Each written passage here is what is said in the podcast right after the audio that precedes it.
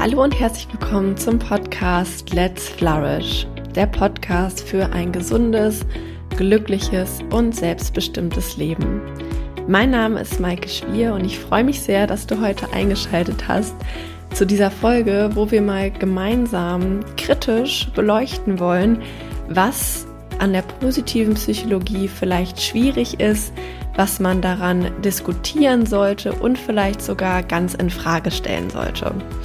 Ich bin auf dieses Thema gekommen, weil ähm, kürzlich vor gut einer Woche eine Dokumentation bei Arte rausgekommen ist, die heißt Glücklich sein um jeden Preis.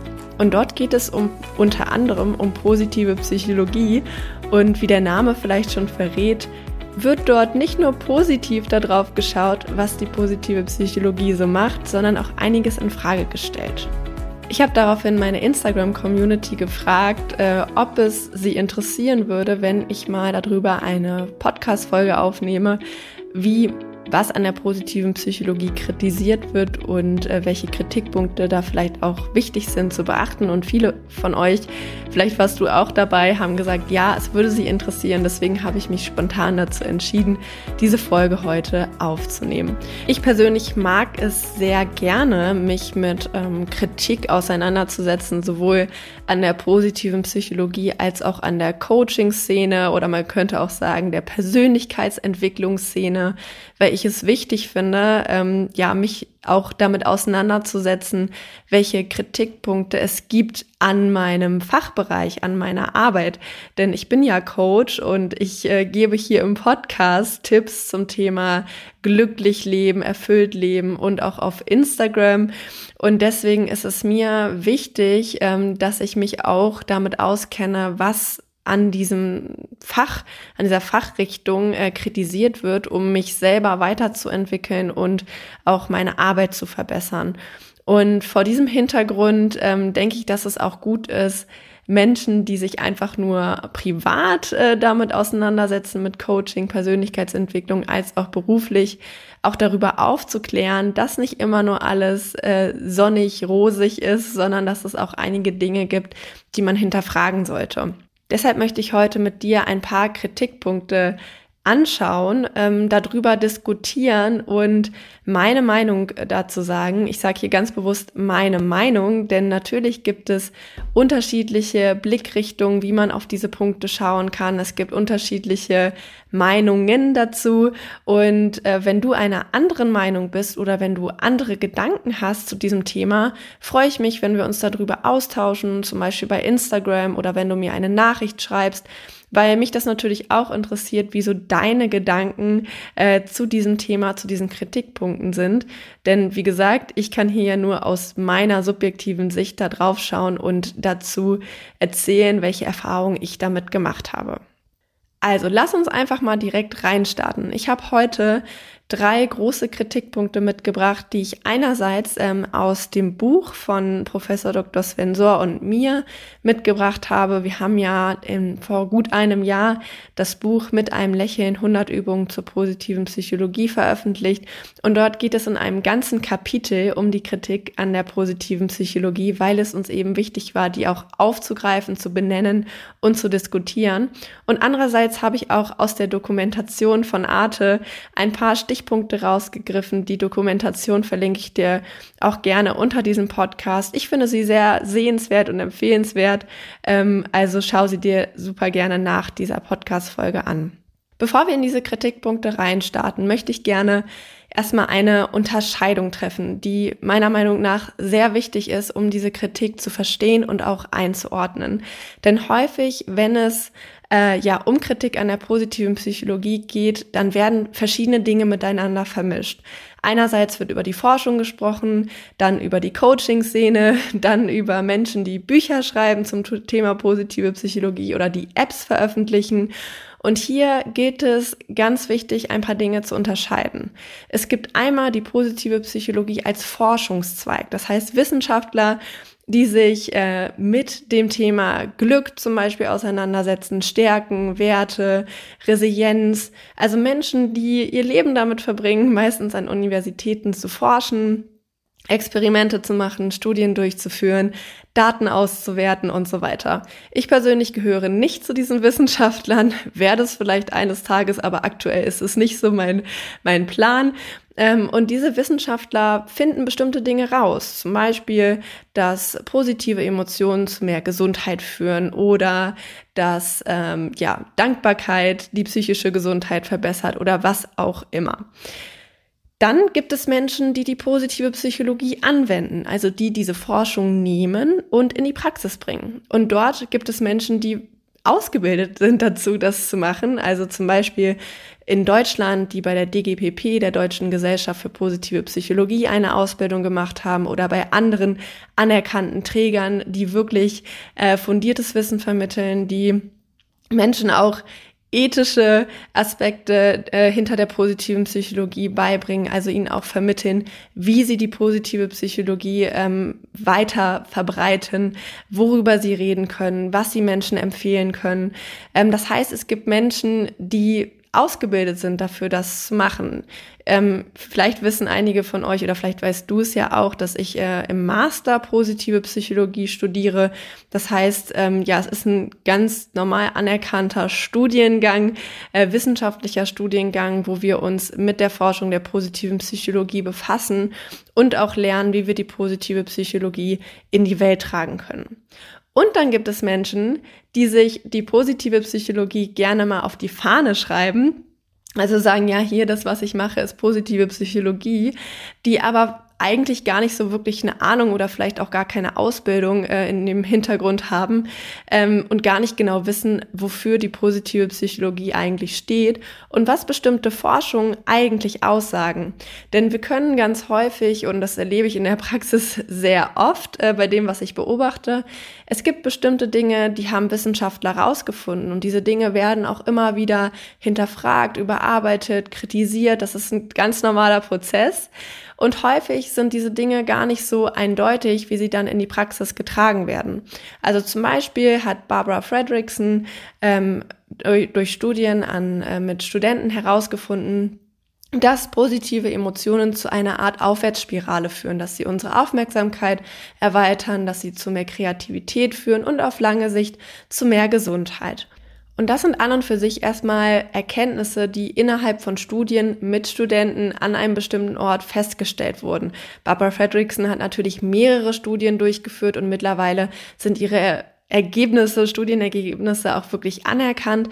Aber was dann häufig passiert, ist, dass Menschen zum Beispiel diese Tatsache hören oder vielleicht nur den Bruchteil einer Tatsache und dann rausgehen in die Welt und sagen, du sollst nur positive Emotionen erleben, weil die machen dich gesund und dann fühlst du dich gut und negative Emotionen schaden der Gesundheit, also die solltest du unbedingt verdrängen, äh, beiseite schieben, Hauptsache dir geht es immer gut. Also das ist so ein Beispiel dafür, wie so die Kluft sein kann zwischen einerseits wissenschaftlichen Erkenntnissen und dem, was in die Praxis getragen wird. Und was mich häufig an der, an der Kritik oder diesem kritischen Umgang mit der positiven Psychologie so ein bisschen stört, ähm, ist die Tatsache, dass häufig Dinge miteinander vermischt werden, dass einmal über die Coaching-Persönlichkeitsentwicklungsszene gesprochen wird, dann über äh, im nächsten Moment über die positive psychologische Forschung und dass man irgendwie so das Gefühl hat, das ist alles das Gleiche, aber am Ende des Tages ist es das nicht.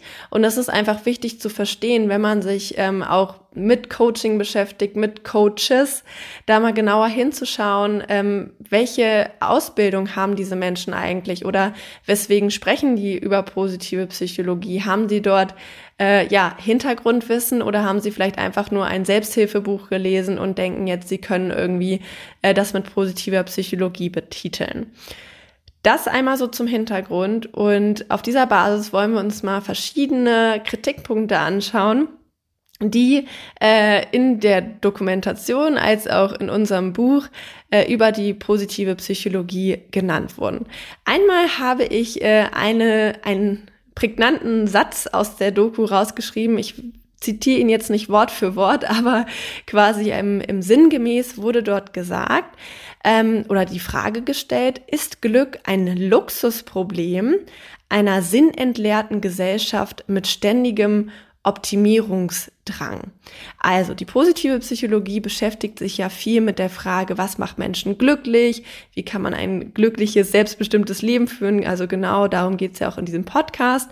Und hier wurde quasi die Frage gestellt, ist es eigentlich nur ein Luxusproblem äh, in einer sinnentleerten Gesellschaft, die sich unter einem ständigen Optimierungsdrang befindet? Und hier stecken für mich zwei wichtige Punkte drinne. Äh, einmal die Frage danach, ist Glück ein Luxusproblem? Und andererseits, ähm, ist unsere Gesellschaft sinnentleert und haben wir einen ständigen Optimierungsdrang oder beziehungsweise ist diese Suche nach dem Glück vielleicht auch ein Ausdruck unseres Optimierungsdrangs? Ich möchte gerne mal auf den ersten Punkt eingehen. Ist Glück ein Luxusproblem? Erstmal kann man, denke ich mal, festhalten, dass es an sich ein Luxus ist, wenn man sich damit beschäftigen kann, was einen glücklich macht.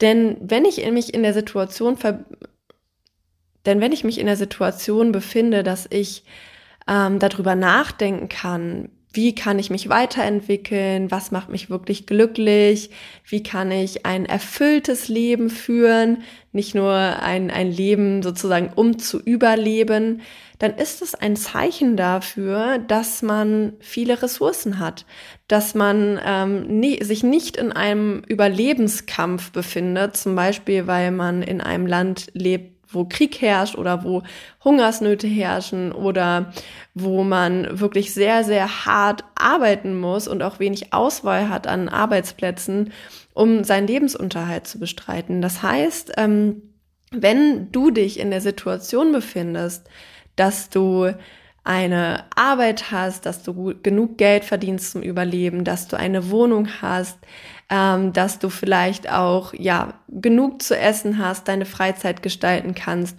und die, du die Möglichkeit hast, dich darüber hinaus zu fragen, was dich glücklich macht, wie du dich weiterentwickeln kannst, ähm, wie du ein erfülltes Leben führen kannst, dann ist es tatsächlich erstmal ein Luxus, weil es gibt ganz, ganz viele Menschen auf dieser Welt, die können sich diese Frage leider nicht stellen, weil sie in so schweren Lebensbedingungen leben, dass sie quasi tagtäglich um das Überleben finden, äh, Überleben kämpfen.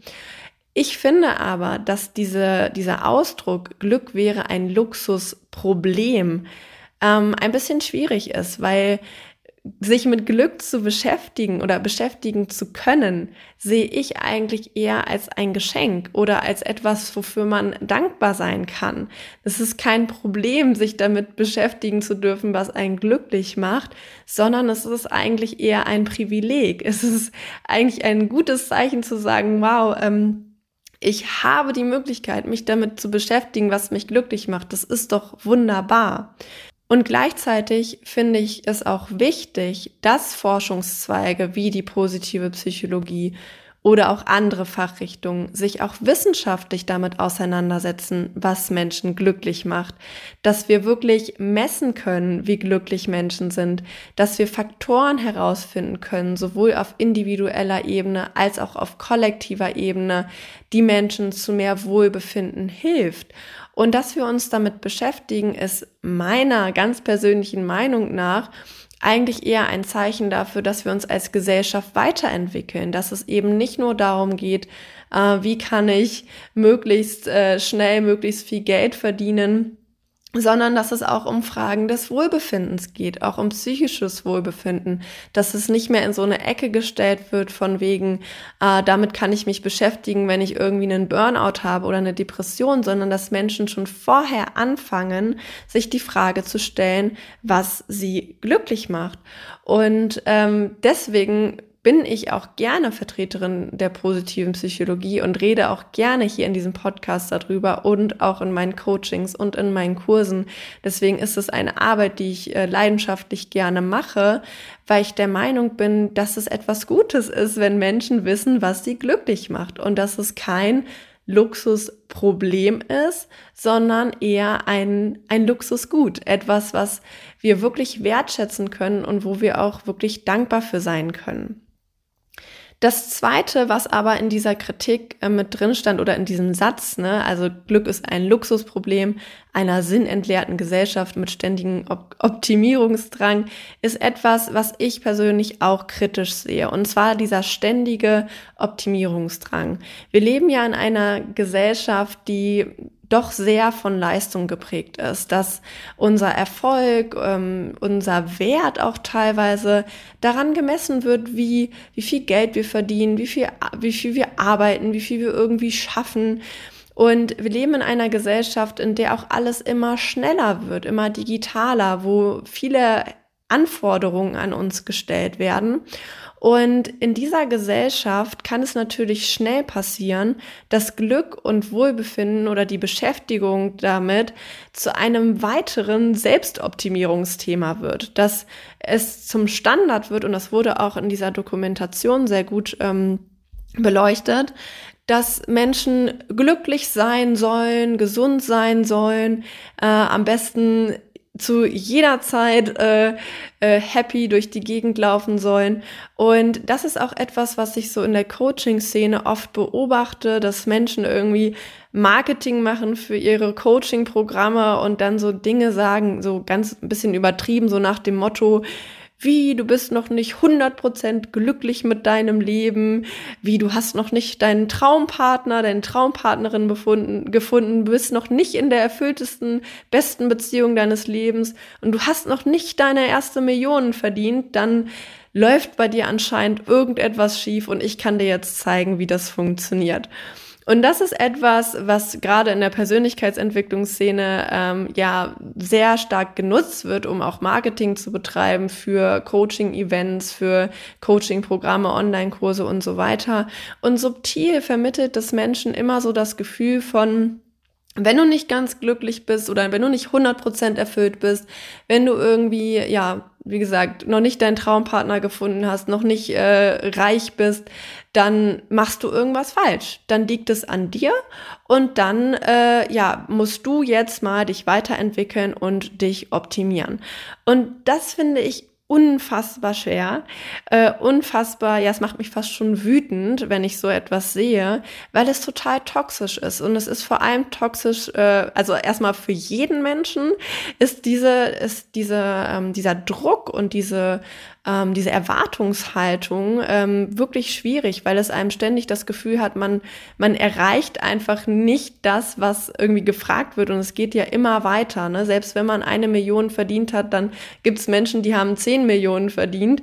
Ähm, das heißt, es hört auch irgendwie nie auf.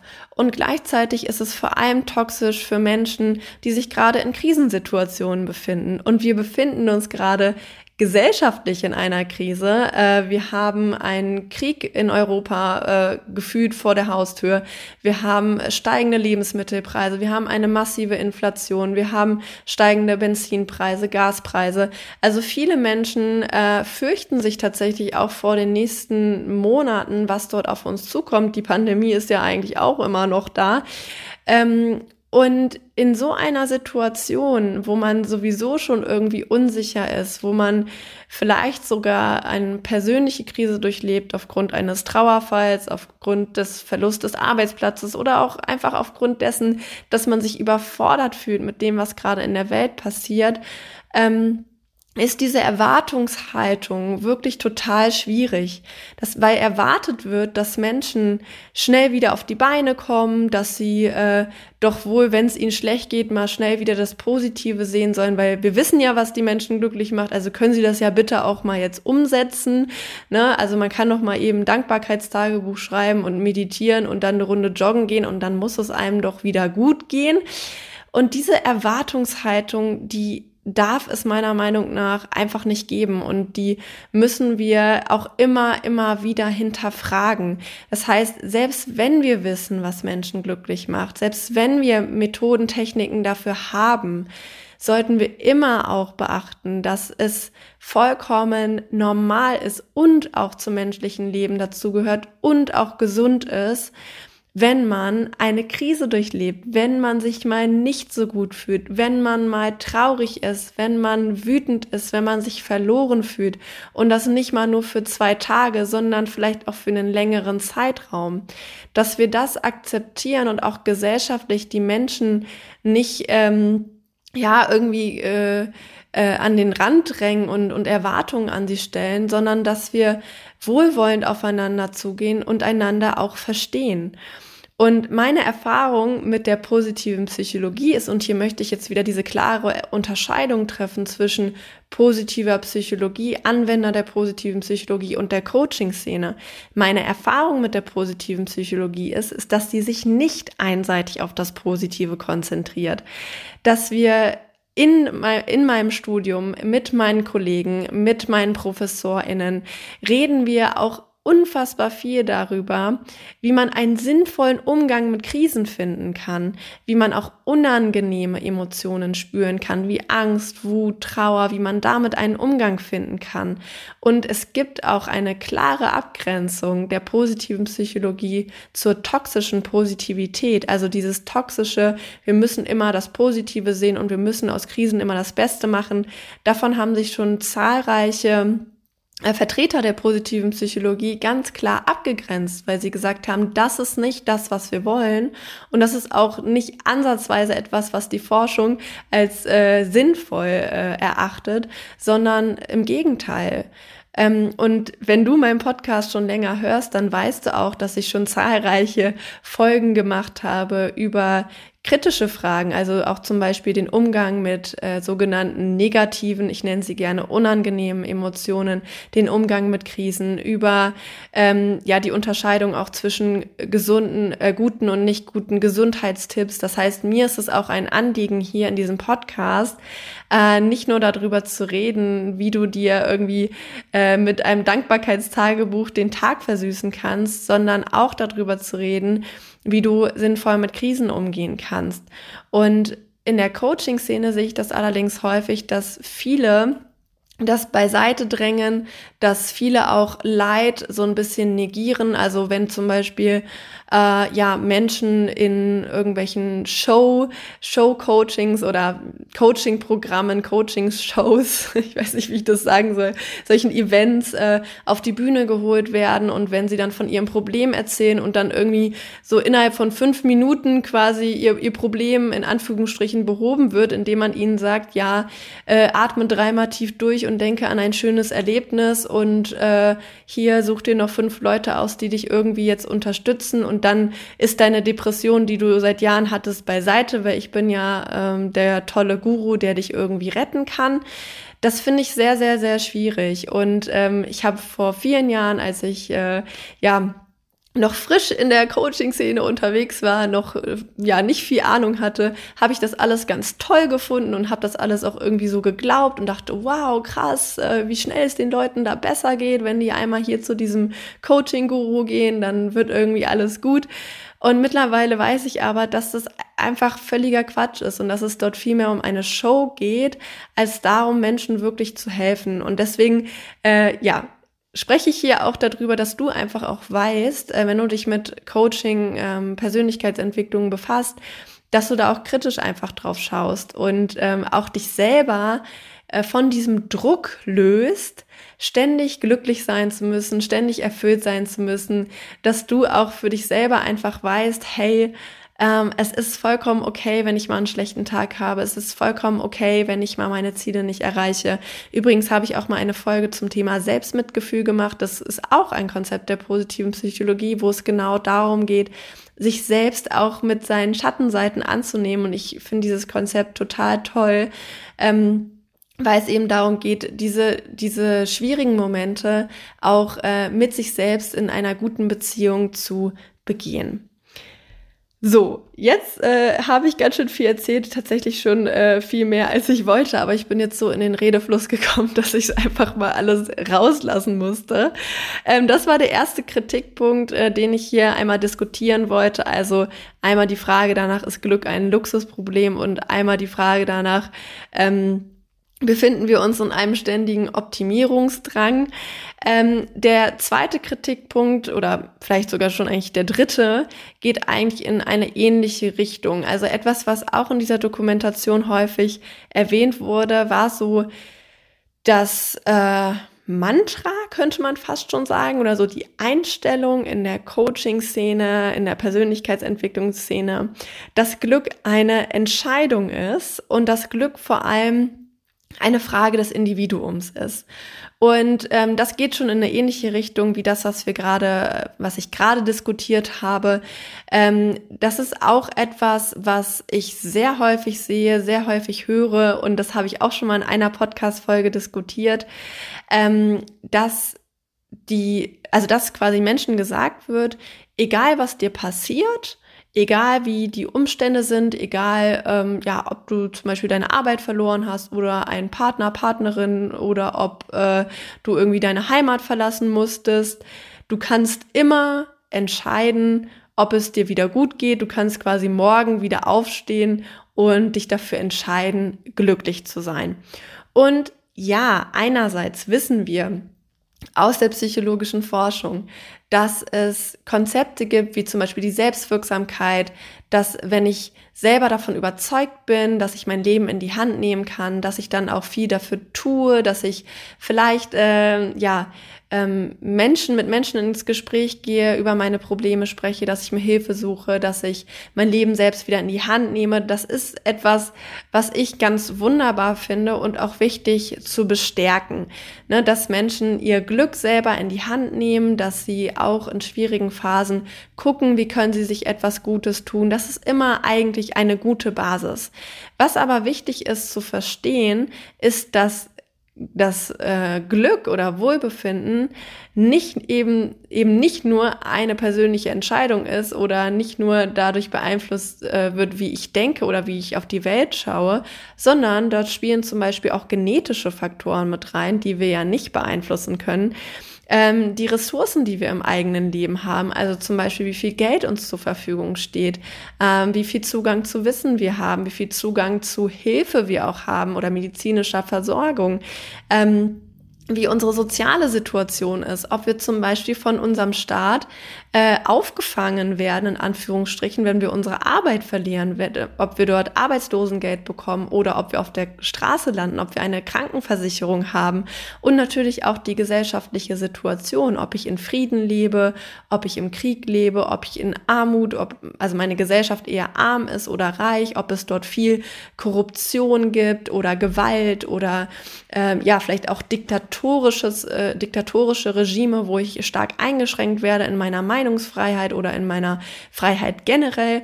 Das heißt, ähm, es ist immer einfach, aus einer, sage ich mal, privilegierten Situation heraus zu sagen, ja, Glück ist eine Entscheidung und ja, musst morgen nur aufstehen und dann sieht die Welt schon wieder anders aus. Ähm, das ist in, in vielen Kontexten ist es wirklich schwierig und dort, ähm, da verstehe ich wirklich diese Kritik daran, dass ähm, so der Fokus ähm, in der Psychologie generell, aber auch in der positiven Psychologie und in der Coaching-Szene häufig sehr stark auf das Individuum gelegt wird. Und ein Punkt, der in der, in dem Zusammenhang auch in der Dokumentation genannt wurde, den ich wirklich sehr spannend fand, war der, dass ähm, beschrieben wurde, dass ein positiver Blick auf die Welt, auf meine Lebensumstände. Also wenn ich quasi der Überzeugung bin, Glück ist eine Entscheidung und ich kann einfach nur versuchen, das Positive zu sehen in der Situation, wo ich gerade lebe oder ähm, ja, kann versuchen, einen positiven Umgang damit zu finden dass das dazu führen kann, dass wir äußere Umstände beschönigen. Ich gebe dir mal ein Beispiel zum Verständnis. Also wenn du zum Beispiel in einem, in einem Angestelltenverhältnis oder in einem Job, in, an einem Arbeitsplatz bist, der, ähm, der dir nicht gut tut, wo du das Gefühl hast, du wirst dort nicht ausreichend bezahlt, es kommt ein unglaublicher Druck auf dich, du hast äh, irgendwie, musst ständig bis, äh, musst ständig erreichbar sein, hast irgendwie ähm, zusätzliche Meetings, musst vielleicht sogar mal am Wochenende arbeiten. Das heißt, es werden sehr viele Anforderungen an dich gestellt.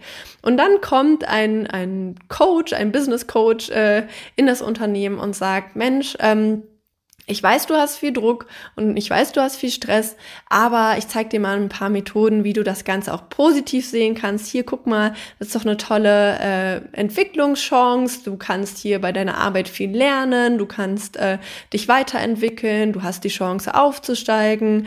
Also halt dir einfach mal jeden Tag vor Augen, was es hier alles Positives gibt. Und wenn man das dann macht und durchführt, dann fängt man mit der Zeit an, diese schwierigen Umstände, in denen man lebt, erstmal zu akzeptieren und dann vielleicht auch eines Tages gar nicht mehr ändern zu wollen. Und das ist ähm, schwierig, denn äh, in dem Sinne führt Positivität oder eine übertriebene Positivität zu mehr Fügsamkeit und dazu, dass wir Dinge, ähm, Rahmenbedingungen akzeptieren, die schwierig sind. Und das nicht nur auf der individuellen Ebene, wie zum Beispiel bei diesem Beispiel mit dem Arbeitsplatz, sondern auch auf kollektiver Ebene, dass wir gesellschaftlich Dinge akzeptieren, dass wir sagen, Mensch, ach, dass die Preise jetzt ein bisschen steigen, äh, die Lebensmittelpreise, ist ja auch okay, dann weiß ich, wie viel Geld ich eigentlich für Lebensmittel ausgeben muss, ist alles in Ordnung, ich sehe es positiv, Lebensmittel waren sonst immer so günstig. Das führt dazu, dass wir weniger Kritik äußern. Und Kritik ist auch wichtig. Es ist wichtig, Dinge in Frage zu stellen. Es ist wichtig, Dinge optimieren zu wollen. Und es ist auch wichtig, das Problem nicht nur immer in sich selber zu suchen, sondern auch mal im Außen. Auch mal zu sagen, diese Rahmenbedingungen sind für mich nicht akzeptabel.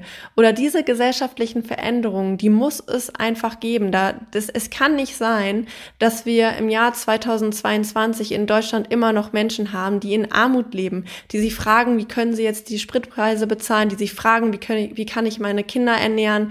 Und da geht es nicht, dass wir immer nur ähm, das Glück auf das Individuum abwälzen und sagen, entscheide dich doch einfach dafür, morgen glücklich zu sein und dann ist alles gut, sondern wir müssen auch Kritik äußern und wir müssen auch äh, auf das Äußere schauen. Und das ist etwas, und da komme ich jetzt schon zum dritten Kritikpunkt, der ähm, eigentlich sehr ähnlich ist wie der zweite, aber der das Ganze nochmal auf die Psychologie münzt. Das ist etwas, wo Sven und ich ähm, in dem Buch auch gesagt haben, dem stimmen wir zu, dass ähm, die Psychologie generell, also nicht nur die positive Psychologie, sondern da, die, das ganze Fachgebiet der ähm, Psychologie, eine sehr ähm, einen sehr großen Fokus auf ähm, das Individuum legt. Und äh, die ähm, Soziologin Eva Illus, äh, die wir auch in unserem Buch ähm, ja mit aufgeführt haben als Kritikerin der positiven Psychologie, die hat in der Dokumentation so schön gesagt, die Psychologie hat das Leid privatisiert. Sie hat das Leid zur Aufgabe des Einzelnen gemacht. Und damit liegt auch die Lösung nur beim Einzelnen. Und diese, ähm, diese, diesen Kritik Punkt finde ich persönlich sehr wichtig und auch mit äh, ja einer der stärksten und einer, den wir am, am stärksten im Fokus halten sollten, wenn wir uns mit der positiven Psychologie oder Psychologie generell beschäftigen, dass ähm, dass das Leid ähm, quasi zum Problem des Individuums wird und dass damit die Lösung auch immer beim Individuum sorgt. Und dieser Fokus auf das Individuum sorgt dafür, was ich gerade schon angesprochen habe, dass man soziale Anliegen ähm, quasi verdrängt oder beschönigt. Und dass auch politische und gesellschaftliche Themen ähm, ja ignoriert werden oder dass man sagt, die, die sind ja gar nicht so problematisch, sondern das Problem liegt nur im Kopf der Menschen. Das, in der Dokumentation haben die auch ein sehr plastisches Beispiel genannt.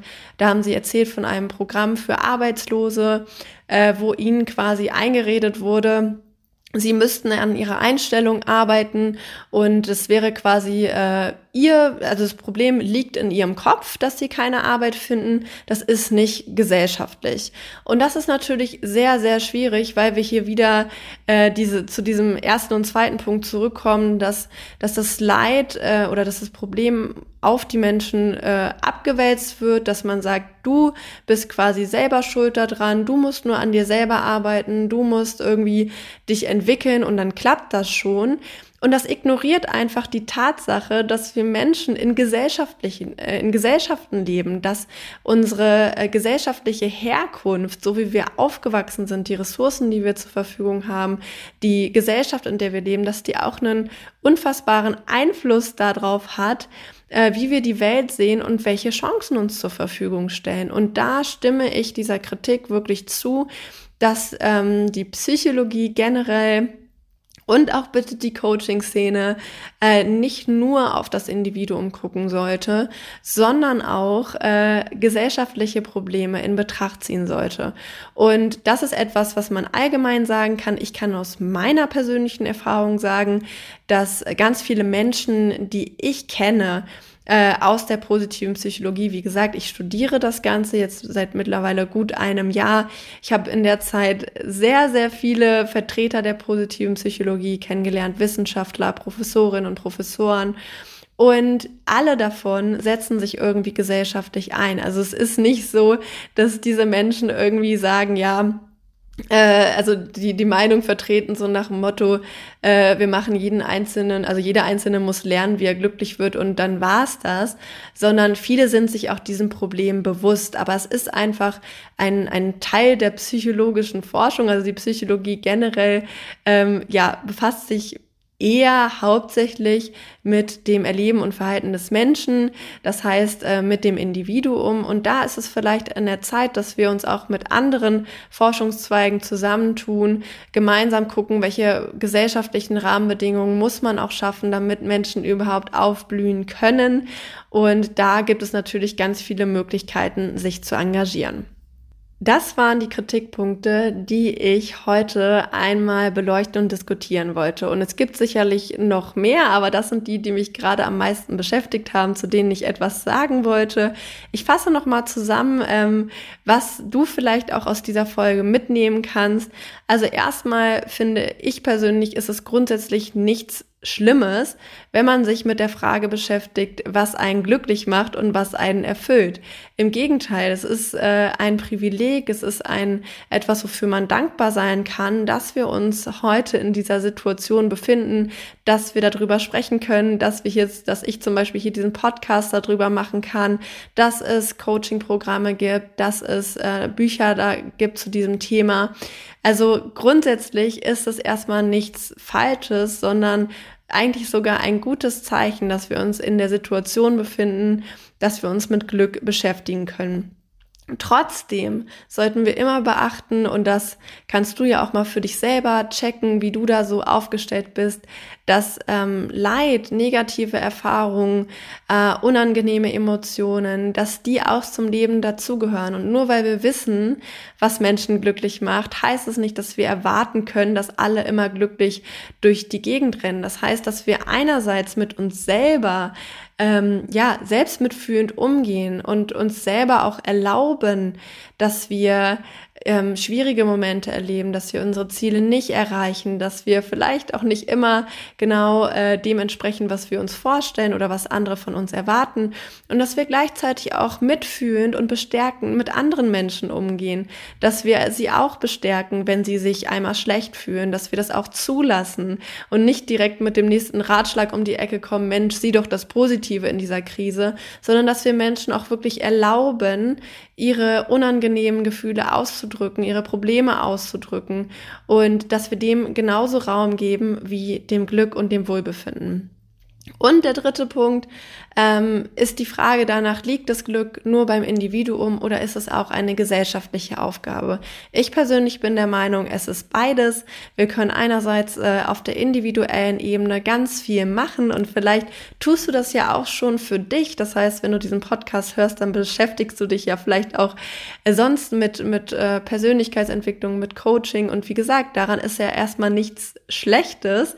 Es gibt ganz viele tolle Dinge, die man für sich machen kann und da ist ja auch jeder Mensch unterschiedlich und an sich ist es etwas Gutes, wenn du weißt, wie du gut für dich sorgen kannst, wie du ähm, ja deine Gesundheit weiterentwickeln kannst, sowohl psychisch als auch körperlich, wie du für mehr Wohlbefinden sorgen kannst und gleichzeitig ähm, darfst du dir auch darüber klar sein, dass du nicht alleine dafür verantwortlich bist, dass die gesellschaftlichen Rahmenbedingungen total wichtig sind, dass die Rahmenbedingungen, in denen du lebst, wichtig sind, wie zum Beispiel deine Wohnumgebung, deine Partnerschaft, dein Arbeitsplatz.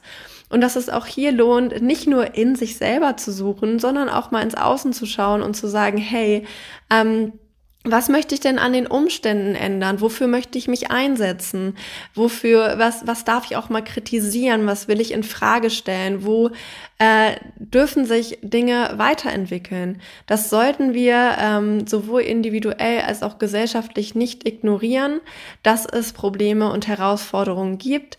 Und es gibt viele Wege, sich einzusetzen. Es gibt viele Wege, seine Stimme zu erheben, sich äh, ja für die Dinge stark zu machen, die man selber als wichtig empfindet findet. Und by the way, ist das auch sehr sinnerfüllend. Also wenn man für die Dinge einsteht, die einem wichtig sind, lebt man seine Werte und ähm, das kann dazu führen, dass man mehr Sinn erlebt. Das heißt, es ist auch ein, im Positiven für dich, wenn du dich gesellschaftlich einbringst und ähm, auch hier einfach das Glück nicht nur bei dir suchst, sondern auch darauf schaust, was gesellschaftlich passiert. Das war alles, was ich heute zu diesem Thema sagen äh, wollte. Ich freue mich sehr, wenn du mit mir teilst, äh, welche Erkenntnisse du hattest in dieser Folge, ähm, was vielleicht für dich neu war, ein Haarmoment, äh, was vielleicht du auch denkst über diese Kritikpunkte oder vielleicht sind dir ja auch schon Kritikpunkte begegnet äh, oder du siehst die positive Psychologie kritisch und die Coaching-Szene, dann freue ich mich, wenn wir darüber sprechen, wenn wir darüber diskutieren. Denn wie gesagt, ich finde es wichtig, dass man auch über kritische Punkte in einen Dialog tritt, dass man sich darüber austauscht.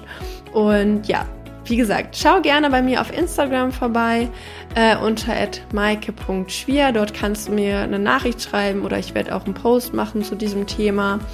Und ansonsten freue ich mich, wenn du in zwei Wochen wieder einschaltest. Aktuell erscheint der Podcast ja zweiwöchig. Ähm, das heißt, in zwei Wochen gibt es die nächste Folge und dort werden wir tatsächlich fast schon an dieses Thema anschließen, denn ich habe eine ganz tolle Expertin eingeladen, mit der ich über das Thema Trauer gesprochen habe und darauf freue ich mich wirklich sehr, dieses Interview zu veröffentlichen. Es ist ganz, ganz toll und spannend geworden. Also schalte auf jeden Fall nächstes Mal äh, ein, abonniere diesen Podcast, gib ihm gerne eine 5-Sterne-Bewertung und dann freue ich mich, wieder von dir zu hören. Let's Flourish, deine Maike.